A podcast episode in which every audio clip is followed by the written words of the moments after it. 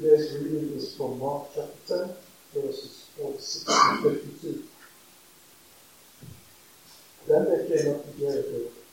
As Jesus and his disciples, together with a large crowd, were leaving the city, a blind man, Bartimaeus, which means son of Timaeus, was sitting by the roadside begging.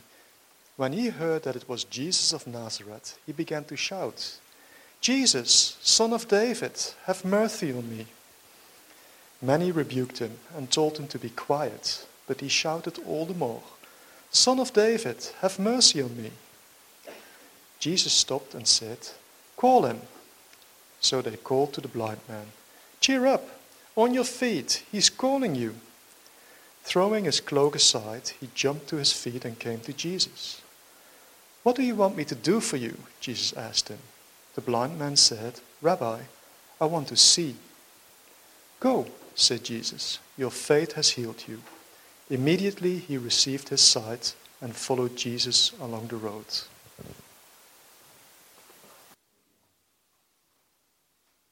Bear with me while I organise myself up here, folks. If we've not had the chance to say g'day yet this morning, g'day. I'm Simon. It's good to be here. Good to be unpacking God's Word. We've just had a short passage, but there's plenty for us to reflect on from it. And a quick opening question for you. I wonder if you've ever considered following a blind beggar as your role model in life. Because we know role models are important, don't we? I mean, if you're a parent, or maybe you've just got kids in your life who you care about, you know how important role models are. Whether it's the kids that they're hanging out with at school or, or the sporting heroes they gravitate to. I mean, speaking of sporting heroes, I think it's really interesting to see the way that we expect them to be role models. On the one hand, they're just athletes excelling in their field, and their main job is to keep excelling. And of course, like all of the rest of us, at various points in life, they make great life choices, and at other points, they make terrible mistakes, just like loads of other people. But because they're in the limelight with a public role, there's an expectation for them to be good role models. And for grown ups, just as much as for kids. But it's not just sporting stars, is it? We've just come through the round of Australia Day awards, rightly highlighting the outstanding contribution of a whole stack of different members of our community. And it's not just so that they receive the accolades for the great work that they've done, but because we know that these are wonderful examples of a great contribution to society. We all know how helpful it is to have someone who can, who can show us a way forward, to show that it can be done, to provide an example that can be followed. And so, as Mark brings us in his gospel to the final stretch, walking with Jesus towards Jerusalem and the cross that he knows awaits him, Mark gives us Bartimaeus as a role model. Now, on the one hand, Bartimaeus is just another person who met Jesus along the way. Uh, it happened, so Mark tells us about it. But I think there are a bunch of reasons to see that Mark is telling the story of Bartimaeus as a case study of discipleship. Bartimaeus is being put forward as a role model, an example of following Jesus. You might think, really, it was just so short, like Chris had hardly stood up and he was sitting down again. We've just had this really brief interaction. Well, I think there's a few different ways that Mark flags that Bartimaeus is an example of discipleship. And one of those things that he headlines for us is the simple fact that of all of the people who meet Jesus, Mark tells us his name. In fact, he even tells us what his name means. Actually, I think it's not so much what his name means as what it sounds like. What Bartimaeus' name sounds like to Mark's Greek speaking readers. Bartimaeus, he explains. Bartimaeus is an Aramaic name that means son of Timaeus. Well, what good does that do us? Well, I think Mark's pointing out a, a, lovely little play on words that, that would ring in the ears of his original readers, reading in Greek, speaking Greek. Uh, the Greek noun, timē, means honour, worth, esteem, value. Um, timao is the verb from the same root to honour, to show worth, to show respect or esteem. And so Mark is pointing out that this blind man's name sounds to the Greek ear like son of honour, son of worth. But is that how we normally treat beggars? They're very rarely shown any honour, aren't they? And we see that in this crowd here who, who rebuke Bartimaeus, telling him to shut up. And of course, there I think Mark seems to be having even more fun with his words because the word for rebuke is epitomeo. So the crowd epitomeos Bartimaeus. The crowd speaks disapproval over the Son of Honour. Mark's catching our attention so that we notice this blind beggar and learn some really key lessons from him.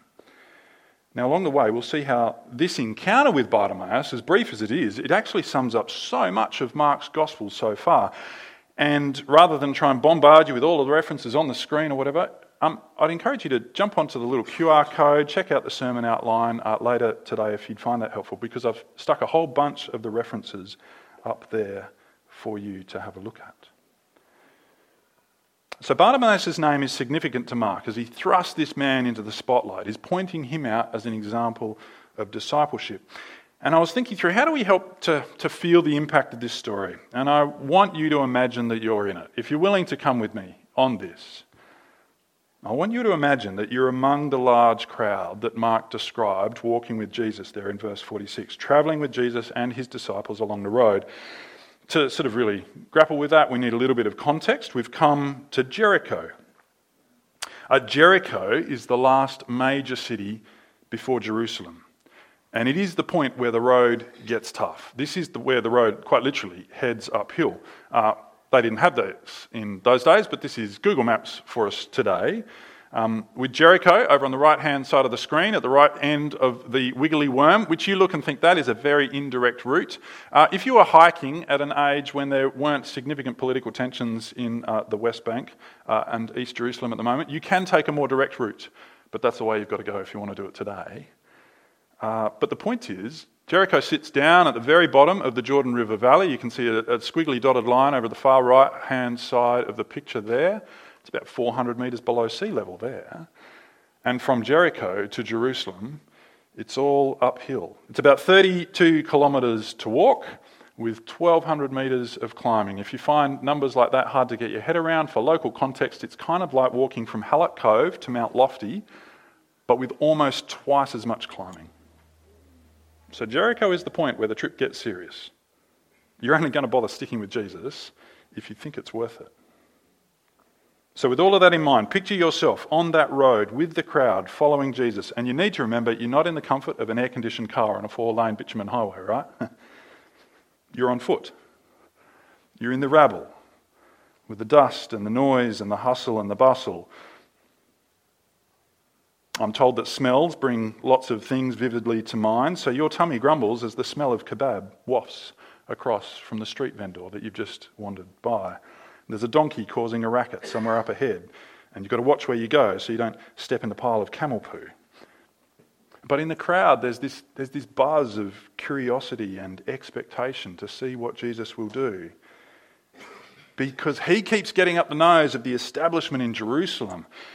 And yet, that is exactly where he's going. He is walking right into the fight that is about to come his way, but he keeps going. And then, as we are leaving the city, we meet Bartimaeus.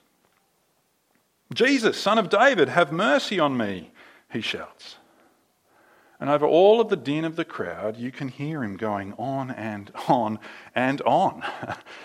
because it seems that Bartimaeus is the blind man that thinks he can see what others have failed to recognize that Jesus is the mighty king sent from God to bring mercy to his people. But immediately it strikes us that Bartimaeus is so very different from a whole bunch of the other people that we've met along the road with Jesus, like the rich young man just a few k's back, who was so assured of his own capacity to be good that he didn't think he needed mercy. He just wanted to know what he had to do to secure eternal life.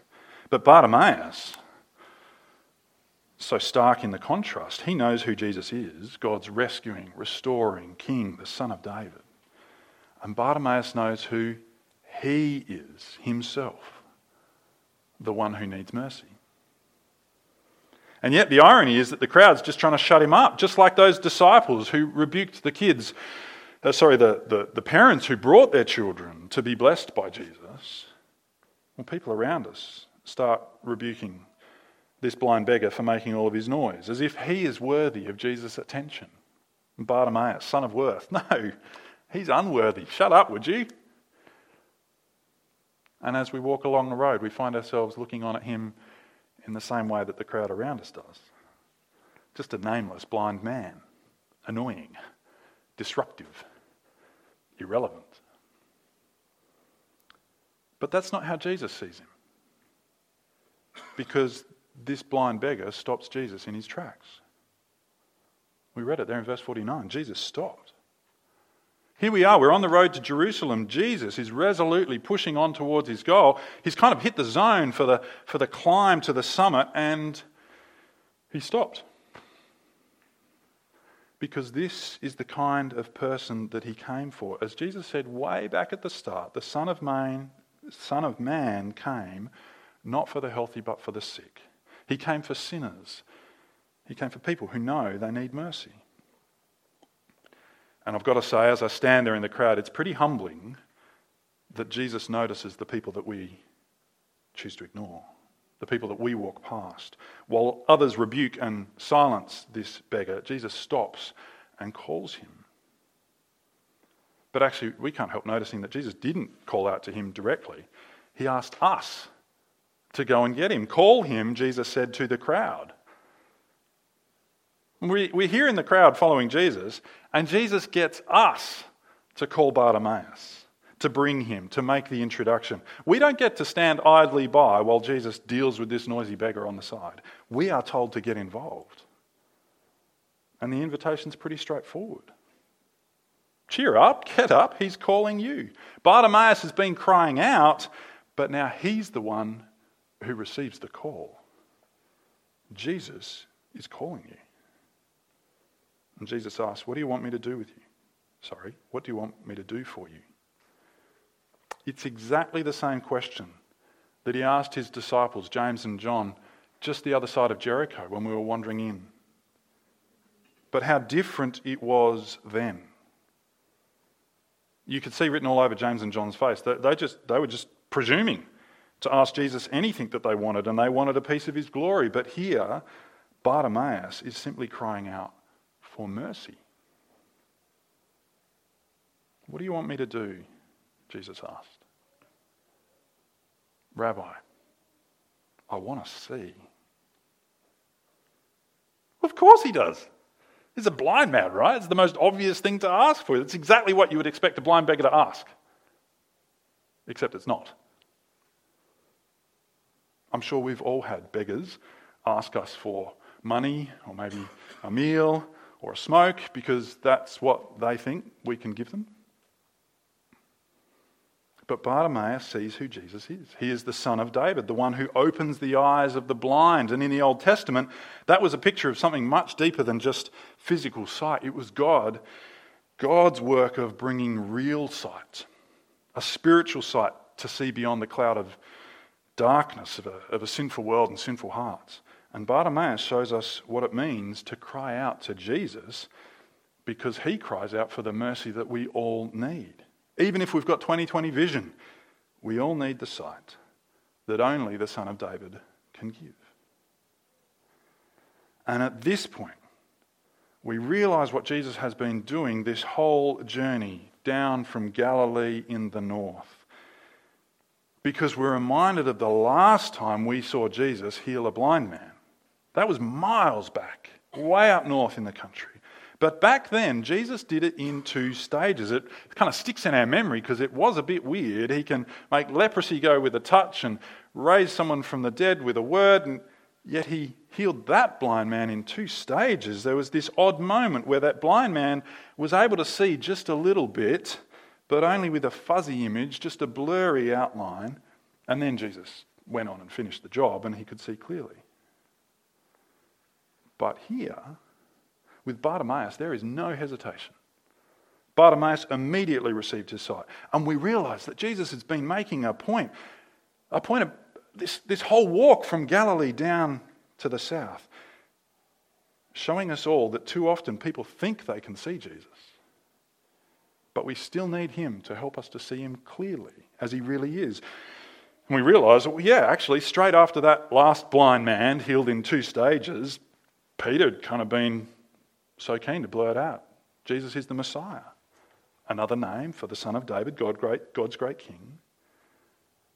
But Jesus just kept showing how blurry Peter's picture of the Messiah was, that Peter still needed Jesus' help to see him clearly. Because on that journey, ever since then, Jesus has repeated himself again and again and again that he's going to be rejected and die and rise that he came to serve and to give his life as a ransom for many. Jesus has been going over and over again what it means to be his disciple, to take up our cross and follow him. Remember that the last blind man was healed in two stages. And actually, we realize that, yeah, actually, if we're looking for Jesus to meet our agenda, then we're only ever seeing him in this sort of fuzzy outline but it's Bartimaeus that sees him clearly. Because he's the blind man who knows he needs to see, and he knows that Jesus is the one to do it. Rabbi, I want to see. It suddenly dawns on me. You would only ask that if you knew this is the help that you need and you trust that Jesus is the one who can do it. And go, said Jesus, your faith has healed you. Then we pause and we realize right from the start, Jesus has always said it is about faith. The time has come, Jesus said. The kingdom of God has come near. Repent and believe the good news. And there's Bartimaeus on the side of the road. Son of David, he shouts out, have mercy on me. I want to see.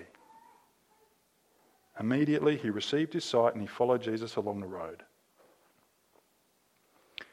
which, if I'm honest, is almost the last thing I expected him to do. Because, yes, it's quite amazing that a blind man can now see, but it was really surprising to see what he did with that. Because I could think of a whole bunch of other things that I'd probably get on and do. Like he'd go and see his family get on with his life and enjoy all of the things that he's been missing out on as a blind man. Actually, even, we just walked past the market, just the simple pleasure of walking without a guide, unaided, down to the market to choose out a bright red tomato simply for the joy of being able to see a bright red tomato. I could think of all sorts of things I would do if I was given my sight. But Bartimaeus doesn't do any of that. He doesn't take God's mercy and head the other way. Immediately he received his sight and he followed Jesus along the road. But then that's what Jesus has been doing this whole time, isn't it? Calling people to follow him. I remember back to when he first met Peter and James and John in their fishing boats. Come, follow me, he said. And he said that's actually what sums up his disciples, that we pick up our cross and we follow him. Following him is kind of what it's all about. And now the blind man, who we met sitting by the road, will now Bartimaeus follow Jesus on the road. And it dawns on us that we are being schooled in discipleship by a blind beggar that we hardly noticed.